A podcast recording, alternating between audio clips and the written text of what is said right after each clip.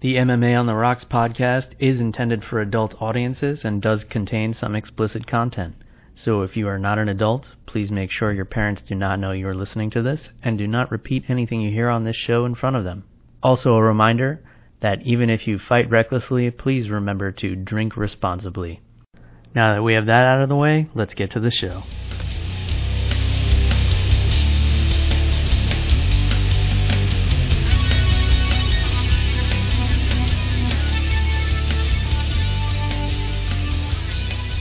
Okay, MMA on the Rock. As always, my name is Phil. I'm joined on the phone by Jeff the Animal Wilson. And Jeff, pretty big deal. Big episode number 10. Finally, we made it into double digits. they said we couldn't do it, but here we are. Uh, now, 10 episodes in, and uh, I'm still having a lot of fun with this. Yeah, dude, it's fun. We got uh quite a few listeners and I don't know about you, Bill, but I just enjoy talking to you about violence. Likewise, Jeff. That's that's why you're the most consistent guest on the show. we won't talk about the fact that you're one of two guests that have been on the show, but you're, you're, you by far have to be the crowd favorite. Um, but yeah, no, we're having a good time with this, and what I want to do is kind of get some more people involved. So I want to kick off a new segment today that I'm calling a community shot.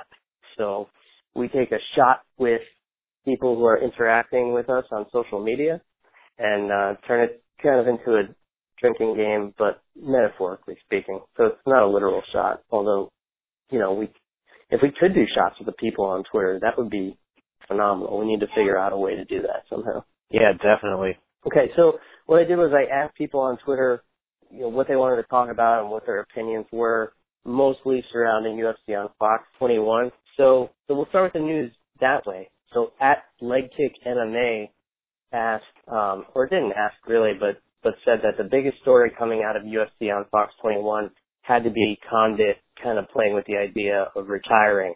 I don't know if you heard that or not at the post-fight press conference.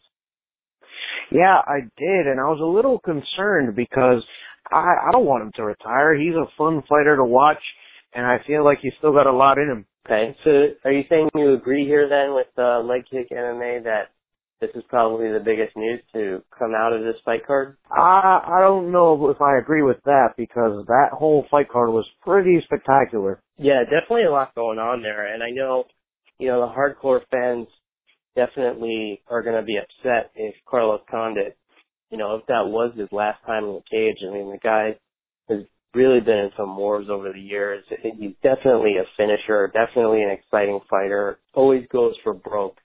Um, you, you know you're never going to have a boring fight when he steps in there. So that would definitely be huge for the hardcore MMA fans if Carlos Condit were to walk away after that loss to Demian Maia. What do you think?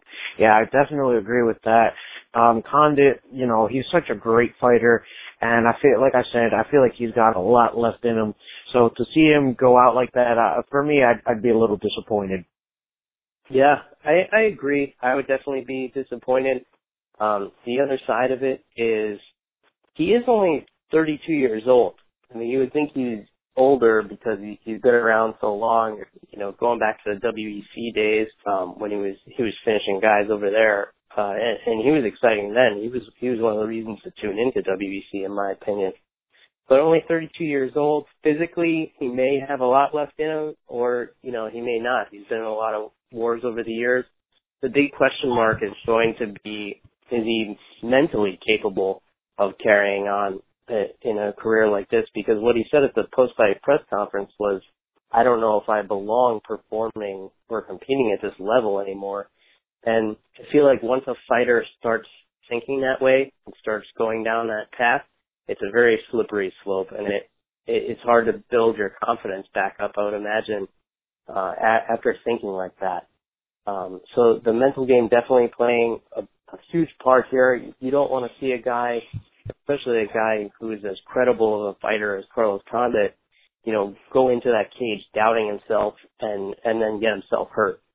You know, luckily he he didn't get injured in this fight with Demian Maia, but if he's already kind of mentally checked out, um, you know that could be that could be dangerous for a guy getting in there and doing this. Yeah, I definitely agree with you on that. The mental aspect plays such a big role in a game like this where you have to be mentally tough. And, you know, not saying that Condit is not, but if he's already, you know, thinking the way he is, uh, you know, he might not last much longer just based on the mental aspect of things. Yeah, yeah, and I, I think you definitely have to take that into consideration. I know he comes from a good camp there out at Jackson Winkeljohn. Um, what do you think about the idea that a camp that's that big and has that many big name fighters could possibly be a little oversaturated and maybe some guys are not getting the attention that they need or, you know, getting the confidence that they need out of their camp to, to get in there. Do you think that's kind of a possibility? Yeah, that's a toughie too because, you know, in any camp or in any fighting gym, you want to be the guy. And it's hard to be the guy when there's a list of other fighters who, you know, they could also be the guy. So it's hard because, you know, there's a lot more competition and I guess mentally it makes you a little bit disenchanted when when you're not the center of attention in a fight gym. Yeah, and that can definitely play into building that confidence back up that he would need to get back in there and be mentally strong and not get himself hurt. So maybe maybe a change of camp is what Carlos Condit needs. Maybe he needs a, a, a smaller camp that can kind of rally around him a little bit and, and build him back up and, and get his headspace right. Um, so while we're on the topic, before we get to the uh, next community, shot, what did you think about the actual fight between him and Maia? Uh, you got to give it to Maia, man. That dude is he's got that sick jitsu game that everybody talks about, and he didn't disappoint. You know, he he's just so dominant on the ground. And if you've never seen Carlos Condit fight before, you would think that he's an amateur, but Carlos Condit has some slick jujitsu as well. So, you know, for Demian Maia to dominate him the way he did on the ground, uh, is a real testament to Demian Maia's high level jujitsu.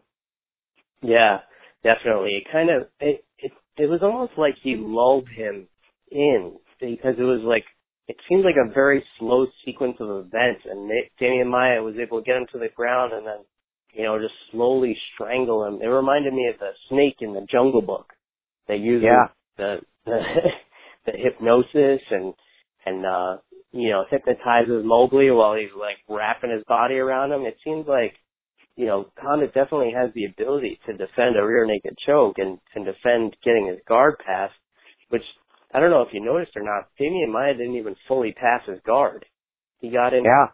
He got into the top half guard, and then maybe like a three quarter mount, and just dug his knee into the mat, started hitting Condit, and then Condit just turned over on his back, and, and Maia just magically had his hooks in. It was, it was really, really smooth jujitsu, and I mean, I don't know how many people have said time after time he's got the best jujitsu in the UFC. I think we may have said it a time or two on this card, but um, if you didn't think so before, it's kind of hard to argue that point now. Yeah, definitely. Um, so yeah, Demian Maia, hit, like you said, man, um, it, it was just really, really smooth the way he ended up locking up that choke. And I had a question for you. What do you think about Demian Maia waiting for the winner of Woodley and Wonderboy instead of taking a fight in between? Uh, I think he definitely should there's no use risking it because he's definitely at the top right now. And he actually, at the post-fight press conference, asked Wonderboy to step aside so he could get the title shot because he's older and he has less time than Wonder Boy does. Um, so I thought this was kind of funny. I thought that this is an argument that would maybe work in Bellator. because the older you are in Bellator, the higher your stock goes up. Yeah, that that's kind of a funny thing to do, like publicly, just to ask somebody to to get out of the way for you because you're older. yeah, I mean, it, it's not like it's not like you're online at the grocery store and like, excuse me, son, can I get here and pay for my Metamucil? Uh, and you let the guy pass you online because you're not in a hurry, and you feel bad because he's got to get to bed at eight o'clock at night. You know, this is for the, the world championship of, of mixed martial arts and, and the most elite promotion. So kind of a big ask, but I guess you can't knock them for trying. Yeah, yeah, definitely. In any case, it still seems like Tyron Woodley's not interested in fighting Maia or Wonder Boy. He's still kind of buying for that that GSP or that Nick Diaz, whatever the case. Uh, the problem here is I don't see this being anything other than a co-main event, no matter who it is, because Woodley versus Maia and Woodley versus Wonder Boy, I just don't see it carrying a card, a pay-per-view card anyway. Um, definitely fight night worthy, but you know you can't put this as the headline of like the New York card, for example. Yeah, yeah, I definitely agree with you on that. I mean, you for the New York card, it's going to be the first legal um, mixed martial arts event in the mm-hmm. city of New York. So it's like, you know, you, you gotta put on a show, man. It's, it's the garden. It's, you know, so many legends have played there. If the UFC anything less than a spectacular, you know, the UFC has failed. Yeah, absolutely.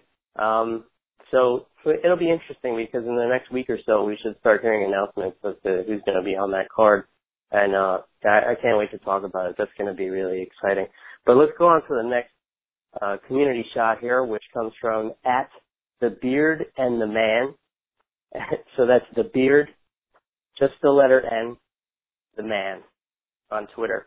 And uh, he he wants to know our thoughts on CM Punk versus Mickey Gall.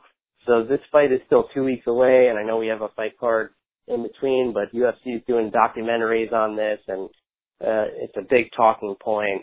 And I guess getting a lot of people outside of the UFC interested. Uh, any kind of preliminary thoughts on this, Jeff? I mean, I'm a little concerned for Phil Brooks. Um, you know him as CM Punk, as most people do, but his real name is Phil Brooks. You know, how, I have so many questions, you know, how long has he been training? Does he train every day? How many times a day does he train?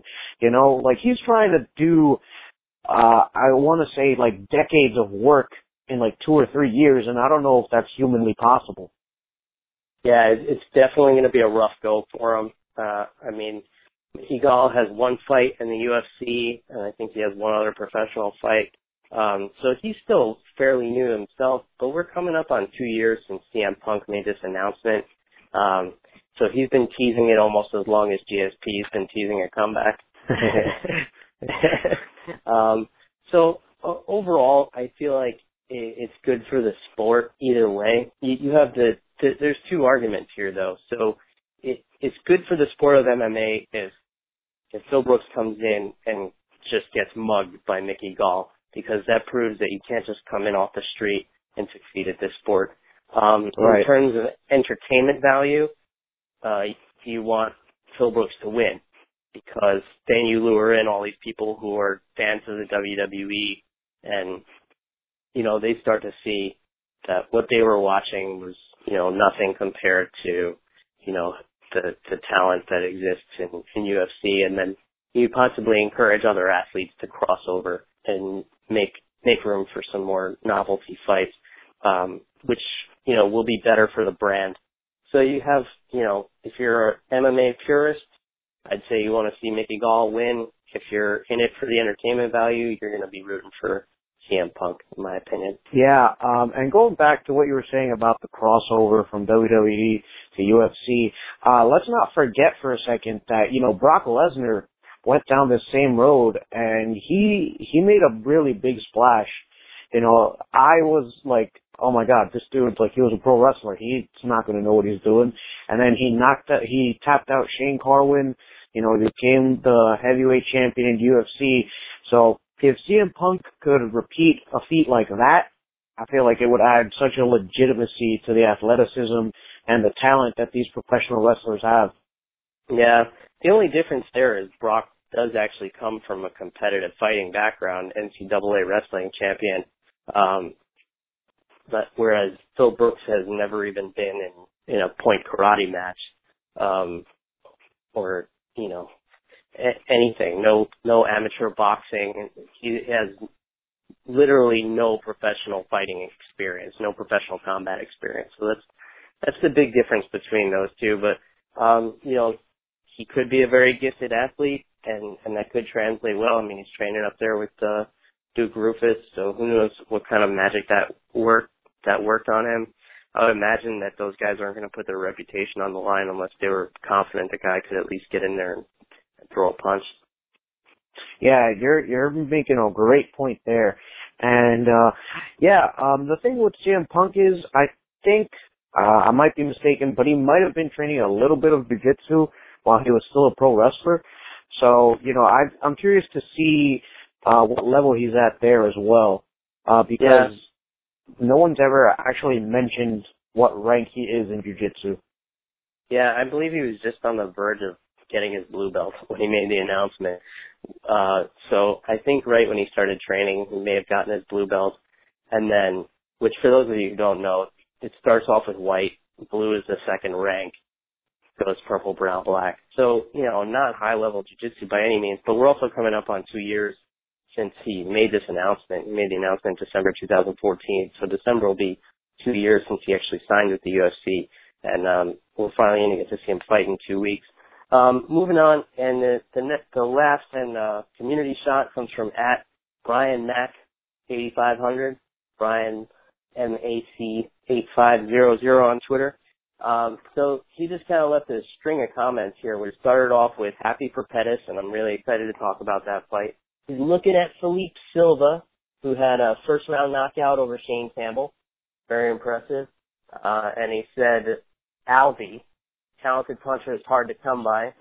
Um, kind of a true story. I mean, if you take Anthony Rumble Johnson out of the picture, uh, you don't you don't have a lot of uh, notable guys who are just known for their their punching power. And he says that Enrique Boza or Enrique Barzola, sorry, will continue to improve. He lost a razor sharp decision uh, on that card. But but let's rewind and, and let's go back to the co-main event: Anthony Pettis and Charles Oliveira. So uh, let's get your your reaction to this fight, Jeff. I was shocked, man.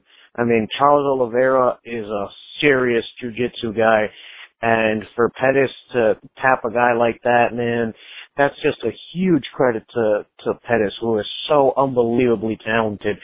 And like I, I can't tell you how surprised I was to see that. You know, um, the guillotine seems to be one of his best submissions. Uh, he beat Gilbert Melendez with it uh, a few years back, and you know, congrats to him. He got a huge win against a really, really good grappler and submission artist. Yeah, I mean, you have to be impressed with his jiu-jitsu because Charles Oliveira is a very high-level black belt. Uh, Anthony Pettis, I feel like, is known more for his stand-up, but he does have more wins by submission. He's got nine wins by submission uh, seven wins by knockout. You know, not coming from the best of times. He dropped three in a row at lightweight before deciding to cut. It's a big cut for him because he wasn't a small lightweight. So he's yeah. he's a huge featherweight. Um, Charles Oliveira is a huge featherweight too. So this was a good first test for him. Uh, he passed his flying colors. It's great to see him bounce back mentally from dropping three in a row because as we all know, that's the scary number that usually means the end of your UFC career, but I guess it, you know, if you've been printed on a Wheaties box, you're the exception to that rule. Um, but definitely a great win for Pettis, and he was able to avoid some bad spots. I mean, Oliveira had his back a couple times, and uh, he, he's beating him up. It to me, it looked like he broke Oliveira's orbital bone, and I, I did not see anything, any medical report confirming that, but side of his face was really swollen. So, you know, he he knocked him he gave him a pretty good beating before he actually tapped him out, and uh, really awesome to see him go for the finish um, when he probably could have outpointed him in that third round there. Yeah, definitely agree with you on that. And, you know, aside from Pettis' ground game, which, you know, like you said, he got out of some really bad spots, but Pettis' stand-up was so, was miles better than Charles Oliveira's. And, you know, he was doing some really heavy damage to the body in addition to, I don't know if he injured his occipital bone or anything, but you know, um, Pettis was landing some really hard body shots. He loves that left uh, liver kick, which he's so good at. And in the first or second round, it was noticeable that that did a lot of damage. Yeah, definitely. So great to see him have some success at lightweight. I think there's some interesting matchups for him there. And uh it's good to see that he had a pretty decent gas tank at that weight too. I mean, finishing the fight uh, two minutes into the third round after after going to war. The first two rounds was definitely impressive. Um, so let's move on to Paige Van Zant and Bec Rawlings, which, wow, what a finish from the from the uh, celebrity dancer Paige Van Zant. Yeah, that that was a highlight reel, you know, KO of the week, man.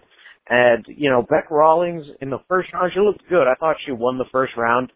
Uh, she it looked like she worked a little bit harder, but all the credit in the world to Paige Van Zant, man. Wow, what a stellar um switch kick into a head kick knockout. That was really nice.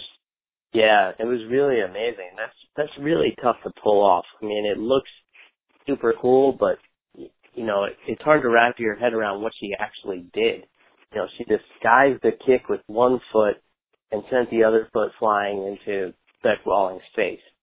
Um, and and Bec Rawlings has some some really solid stand up. I agree with you. She she definitely won that first round.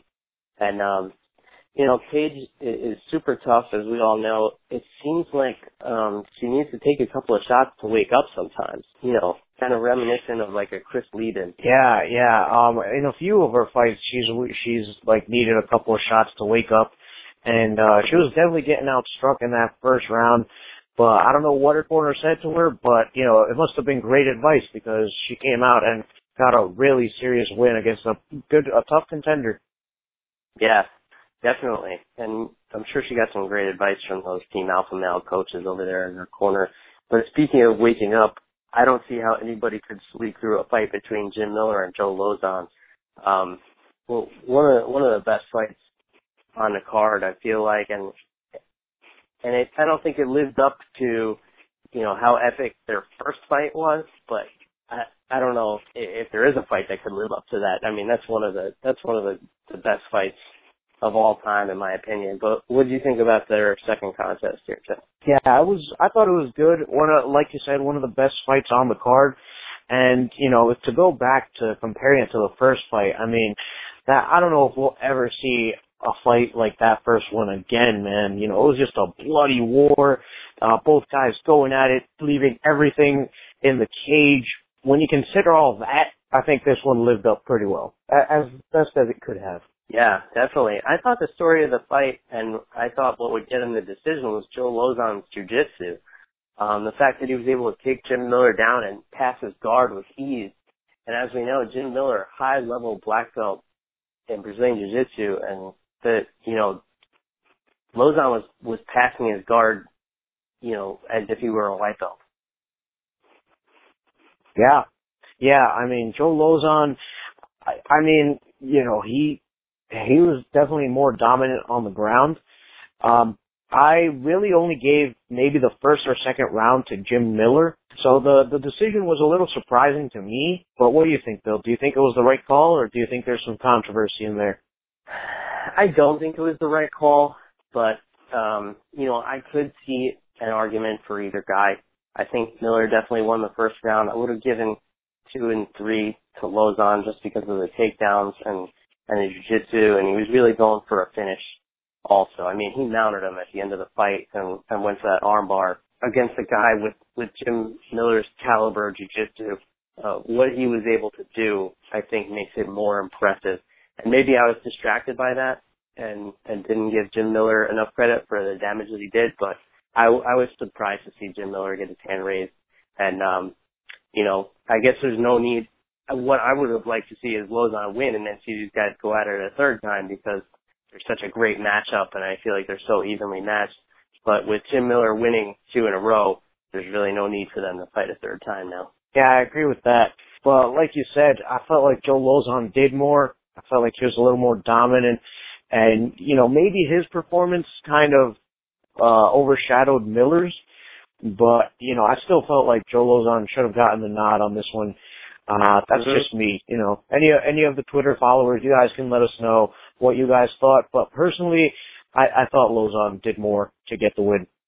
Yeah, but Lauzon was super respectful too. He he uh, tweeted Jim Miller after the fight, and he said, "I thought I did enough to win the fight, but I'll never complain about judging. Congrats to Jim Miller. You know, I had so much respect for him. And then you know, Miller responded with equally respectful praise for Joe Lauzon. It seems like these guys have genuine respect for each other and and that's really cool to see that they can get in there and have a war like that and and still have great sportsmanship. Yeah, definitely, man. Huge credit to both these guys. They're so likable, both of them as fighters, you know. And to see that much sportsmanship and respect, and you know, Joe Lauzon could have easily gone up and chewed the judges out, but he didn't do that. So you know, cre- all the credit in the world to both of these guys. Yeah, definitely. And and Joe knows that he he needs to go for finishes and, and not leave it in the hands of the judges. And I think he genuinely believes that. Uh, so much respect for both of these guys. Can't wait to see both of them fight soon. They're both pretty active, so I'm sure they'll both get in there pretty quick. Um, one fight that we didn't need the judge's opinion on was Sam Alvey versus Kevin Casey. Uh, Alvey getting the TKO uh, right at the end of the second round. Um, so putting some uh, some punching skills on display there. Big win for Sam Alvey, and he's looking to have a quick turnaround. He wants to get on the Manchester card coming up, I believe, which is in a couple months. I'm not sure exactly, but he said he's having a hard time finding an opponent, and he's even considering moving up to 205. Uh, any thoughts on this fight, or Alvey fighting soon and moving up in weight? Uh, I mean, Alvey looks pretty dominant against uh Case. Um, yeah. so he he's a heavy hitter, man. So I would love to see him move up in weight and see how he does against some guys who can who will probably be able to take a harder shot from from Alvey. So that would be really fun to watch. Yeah, it'll be interesting. And on his way up to 205, he may pass Rashad Evans on his way down because Rashad Evans announcing today that he plans on making a move to 185 and he really wants to get on the New York card. Uh, no opponent scheduled yet, but he said his manager is working on it. And one rumor is that he may be facing off with Tim Kennedy at 185 in New York. So what are your thoughts on Sugar Rashad moving down to 185? Uh, well, we were actually talking a, a little bit about this before the podcast, and I thought that, you know, um, Rashad Evans is kind of a big dude, so I feel like um, going down to 185 might not be the best option for him. Um, you know, when he was on the Ultimate Fighter, he won that as a heavyweight. Yep. So you know he he's a he's a bulky guy. Um, Mhm. but I would love to see him fight Tim Kennedy. That would be I'd pay money to watch that. That that sounds sounds like a really really fun fight to watch. Yeah, it does and it doesn't. Uh, I I don't know how how excited I am about this move, to tell you the truth. And you know, I guess the reason he's moving down is because he's coming off two losses in a row at light heavyweight. His last loss was a devastating KO at the hands of Glover Teixeira. And then after seeing what Rumble Johnson did to him, I, I wouldn't want to stay in that weight class either. Yeah, yeah, and uh, you know, the light heavyweight division has some powerful dudes, man. Uh, like you said, Rumble Johnson, and I don't care what anybody says, Alexander Gustafsson is still one of the top light heavyweights in the world. I know he's got a couple of big losses, but you know, he's he's so technical and I love Gustafsson, so I'm souping him up right now. But um, you know, that's just a testament to how stacked the light heavyweight division is, at least in the top five you know, once you get out of the top five, it's a little harder to find some good fighters. But you know, there's still I feel like there's still a lot of talent there. Yeah. So let me let me uh kind of present a couple of other facts here that may sway your opinion on this move by Rashad, and it may not. So he's 36 years old, which is, you know, in the upper end. He's going to be actually 37 next month. His last fight knocked out by Glover Teixeira. Fight before that, lost the decision to Ryan Bader. Okay, Bader's a top contender. Before that, he beat Chael Sonnen, who technically is a middleweight, competed at middleweight, never had trouble making weight. Then he beat Dan Henderson by split decision, who technically is a middleweight. Then he had two losses in a row uh, to Nogueira, Lil Nog, and Jon Jones. Um, so the last legit light heavyweight that he beat was a decision win over Phil Davis in 2012. Yeah, that's that, that. When you put it that way, it's not voting too well for him. But um, you know, Rashad Evans, you know, it's hard not to like the guy. So I I would always watch a Rashad Evans fight. I like Rashad Evans, and um, I I kind of like Tim Kennedy too. You know you know they won't hold back. They'll pretty much go at it. So that's why I'm excited to see Tim Kennedy versus Rashad Evans. But like I said, Yep. I don't know if moving down to 185 is the best move for Rashad. Yeah, I mean, consider the fact that this is the the biggest uh, jump in weight that that you can make in the UFC. I mean, it's 20 pounds below that, and it's not like Rashad walked around at 205. I would imagine he was cutting weight to get to 205, so he's gonna have to lose. Let's say he loses enough weight to get to 205, then you're still looking at a 20 pound weight cut at 37 years old. So I'm kind of interested to see if he can pull it off. I know he's a very disciplined athlete, and uh, obviously he still has a mental stake in this game. But you, you got to be a little bit concerned for a guy who who should potentially be thinking about hanging up the gloves at 37 years old. But I, I guess we'll see what happens. I, I hope I'm wrong. Yeah, you know, I, I think you're right in, you know, the aspect that Rashad might be, you know, his time might be winding down. He did have a big, uh, I want to say like a big knee surgery or something. So, you know, that's something else to think about. So we'll see where, where he chooses to go. Yeah, a lot of miles, a lot of miles. Um, so before we wrap up, I want to touch on this fight card coming up Saturday night. And man, we're we're getting spoiled here. Third third Saturday in a row, and then the weekend after that is uh Stipe Miocic and Alistair Overeem and CM Punk. But you know, this weekend coming up, we got a pretty awesome card in Hamburg, Germany. UFC Fight Night 93, headlined by Andrei Arlovsky and Josh Barnett. What are your thoughts on that uh, headline? Oh, dude, that, that is an awesome fight. I know Josh Barnett is your boy and, uh, you know, I love watching him fight. You know, he's he's he's the last Warmaster, and you know he's a fighter's fighter. He goes out there, he brawls, but he's also super technical with his submissions. And Andrei Arlovsky, you know, he's had a tough couple of fights in the past, but uh, you know his record ha- hasn't been terrible in the last couple of fights. So I'm interested to see the both of them and see how they do because they're they're up there in years, but they're still really good fighters. Yeah. So they're both uh, 37, I believe, and these are guys who have been in the conversation. At least one of them has been in the conversation at any given point in time for the past, I don't know how long. And, it, and it's almost surprising that they've never crossed paths before, um, because they they came up around the same time. But as a as a longtime fan, you have to be excited for this one. And these are two guys who always bring it. Um, both of them rarely go to decision. They they're always looking for a finish. Both of them exciting fighters. You got to be a little concerned for Arlovsky coming off of two pretty bad knockouts against the champ Stipe Miocic and the uh, number one contender Alistair Overeem. Both knocking him out pretty bad. You, you got to kind of be a little concerned for the pit bull here. Yeah, a little bit, but um, you know, uh, I kind of don't like how things with Alistair Overeem went down because they were in the same camp, and Overeem wanted to fight Arlovsky because you know they fought together and stuff. But uh, aside from that, uh, yeah, I, I'm a little concerned for Arlovsky. You know, he's he's had some really tough wars, but so has Josh Barnett. Mm-hmm. But like you like you said, as a longtime MMA fan, uh, one I'm surprised that they haven't crossed paths before because, like you said, they've been in the game for a really long time, and they've been in the game for about the same amount of time. And you know, as a again as a hardcore MMA fan, I'm glad to finally see them fight each other. It's it's a fight that I, I think is going to really really be interesting. Yeah. Another interesting fight, uh, co-main event.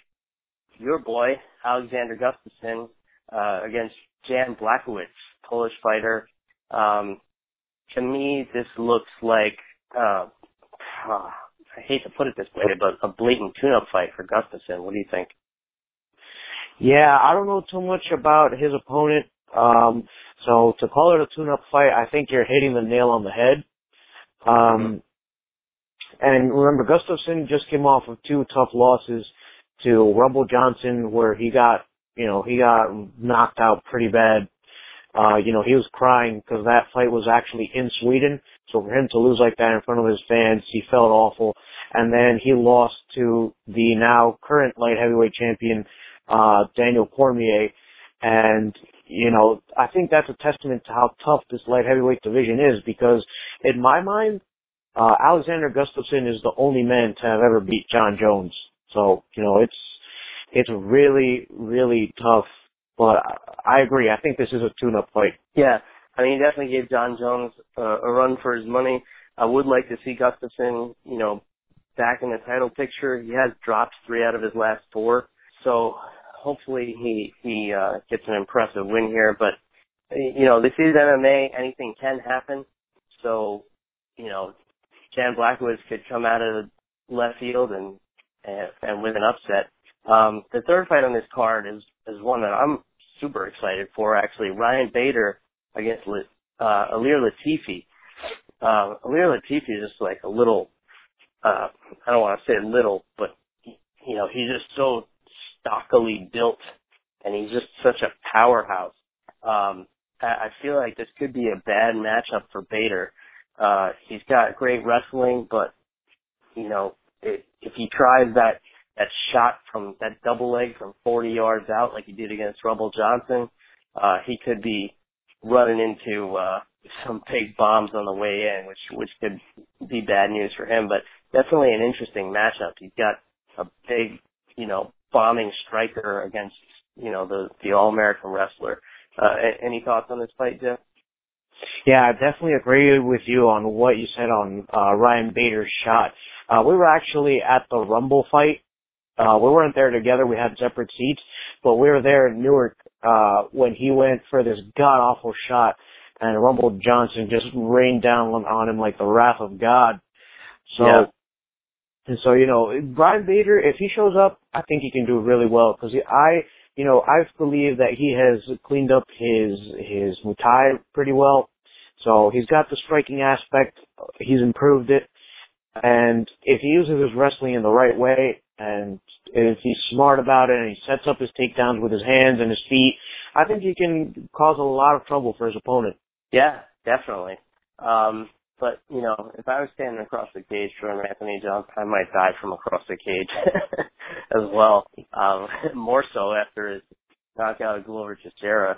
But yeah, definitely an interesting fight there. So uh, the uh, the upper part of this card, heavy on the uh, heavy on the light heavyweights, which is always a good time, always exciting fighters. So I gotta ask you, Jeff. Usually we're we're uh, drinking some IPAs lately during these shows. Uh, I gotta ask you, what's your opinion on wine? How do you feel about it? You know, Bill, I'm not a big wine guy. I'm not, but uh, I was following your Snapchat yesterday, and you looked like you were having a good time uh, with your dog and some wine. yeah, I absolutely was. So I went to uh, out to Central Jersey in uh, Mercer County, and uh, I visited a winery called Working Dog Winery. So you know, not everything has to be beers and shots and and whiskey on the rocks. Although you know a reason this podcast is called MMA on the rocks because I do. yeah. I do very often enjoy a, a good whiskey on the rocks. But um, you know, every now and then, nice relaxing Sunday, uh, a bottle of wine kind of hits the spot. So I, I really enjoyed this winery, and I, I'm a I'm a red drinker. I'm not big on white wines, but you know, they had a couple of nice whites, so you can go in there and do a tasting for five bucks. Um, so you can try, I think, five of their wines. They had about, you know, 30 different ones you could choose from. I really went towards the, uh, their, uh, Cab Franc, which is a red wine. It's a Cabernet blend. And, uh, it was, had a nice little smokiness to it. Obviously I like that. You guys have heard me talk about the way I like my whiskey smoky. So, uh, I go for dry, smoky wines as well. And all their red wines were on the dry side, which w- was definitely great for me. I'm not a big sweet wine, uh, drinker. I'm not a big sweet anything drinker or eater, but, uh, definitely a good time and a dog friendly property. So you can go and, and bring your dog and, and kind of walk around the vineyard and, uh, you know, order a pizza, have a bottle of wine and, and just kind of chill. They got Adirondack chairs out in the backyard. Uh, I'll post some pictures. So if you're a wine drinker in the New Jersey area, I would definitely recommend heading down to Working Dog Winery. Um, you know, sample some wines, take a walk around. If you got a dog, bring him or her along. I know my dog enjoyed it. Um, she didn't get to enjoy the wine because she gets a little out of hand. Uh, once, once I, uh, you know, once she starts hitting the bottle. No, but um, definitely a cool, cool winery. Definitely a chill spot to hang out on a Sunday afternoon. So I had a good time. But uh, anything else going on in the MMA world that that's kind of roasting your brain right now, Jeff? I mean, I can't think of anything off the top of my head. Uh, I feel like the, like you said, the UFC is spoiling us these next few weeks, and I'm really excited to see what goes down. Yeah, I am too. I mean, part of me feels like I could use a, a breather and I could, you know, recoup and, and maybe, you know, sit down one weekend and, and write some articles or, or even read a book or something crazy. Let's get wild here. Um, but yeah, no, I'm definitely excited for this card coming up, and then the week after equally is exciting. So uh, maybe we'll be back um, before Saturday night's card, or you know, we'll do the usual Sunday breakdown, Sunday Monday breakdown, something like that. Uh, I can't really stick to a timeline, but who cares, right? As long as we got good drinks and good conversation. So Jeff, if you got nothing else, thanks for calling in today. Thanks for having me on the show, Bill. It is always a pleasure. Awesome. Well, let's uh let's keep in touch. I want to keep this uh community shot uh aspect of the show going. So thanks to at Leg Kick MMA, at the Beard and the Man, at Bryant Mac, 8500, all on Twitter. Thanks for your input and your opinions. We appreciate you keeping the conversation going. As always, hit us up on Twitter at MMA on the Rock. Let us know what you're thinking and drinking. Until next time, goodbye, everybody. Good night.